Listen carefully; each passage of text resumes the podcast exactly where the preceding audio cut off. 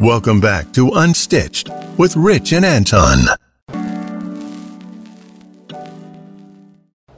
How's it going, good people? Uh, welcome to our next installment of Unstitched.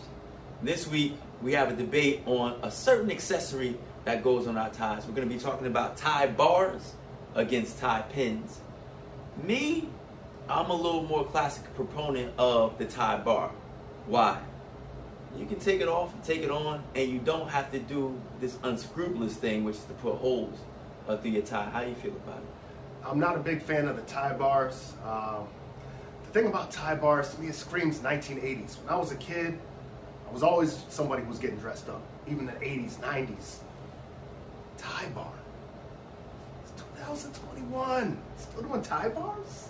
I mean, I'm not saying get the one that had the diamond cuts in it. Like that's you, you got the gold, you know, with the with the George Jefferson. Yeah, with Yeah. the onyx and the, and, and the diamond cuts in it. No, we're not talking. We talk about something nice, you know, uh, thin, stylish, maybe even you know, color. You know, nice. Yeah. You you, you got the grandpa, you know, wide, the half inch, half inch. You're like that. This- that's the difference. Let me tell you what I like.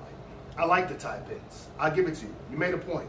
It could possibly poke a hole into your tie, but most times you got a high quality tie and a good tie pin, it's not gonna leave a hole. I've, I've done it many times. The thing about the tie pin too, it adds a little bit of uh, elegance to your look. More upscale, classy. banker.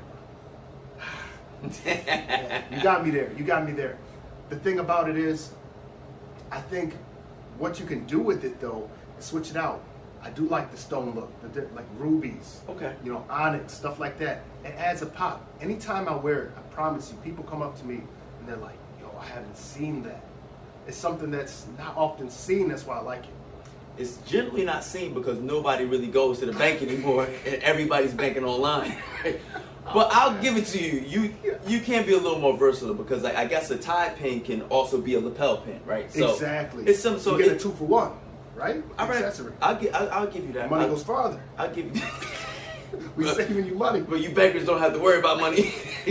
but no, I'll give you that. I'll give you that. But I, I really do th- think the tie bar is definitely going to be a, a classic look. Let, let me bring this up. Let me stop. you. Okay. Not trying to interrupt. All right, you gonna let me finish? Yeah, I'm letting you finish. I'm gonna pull a Kanye. Uh, but the tie bar, let's be honest. How many times you put on a tie bar and then all of a sudden it's going down?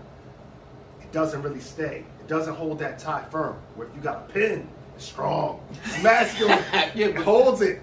It ain't going nowhere. It's stuck there. because you possibly put a hole through your, your, your tie. That when you pull it out, you're just gonna unfray the hole. Like, right, how about next time you wear that tie, you put it in the same spot? oh, come on. It's like playing operation. You got you got to get it right. You got to get it right in there where you put it last time. Same spot.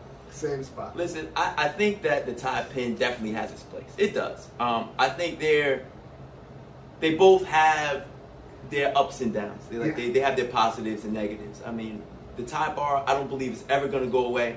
I think the tie pin's a little bit older look, but classy. You know, classy, and you get the two for one. You get the two for one. You get put the on the lapel one. too. So, guys, let us know in the comments. Uh, tie pin, tie bar. Don't forget, best comment, special surprise. Like, subscribe, hit us later.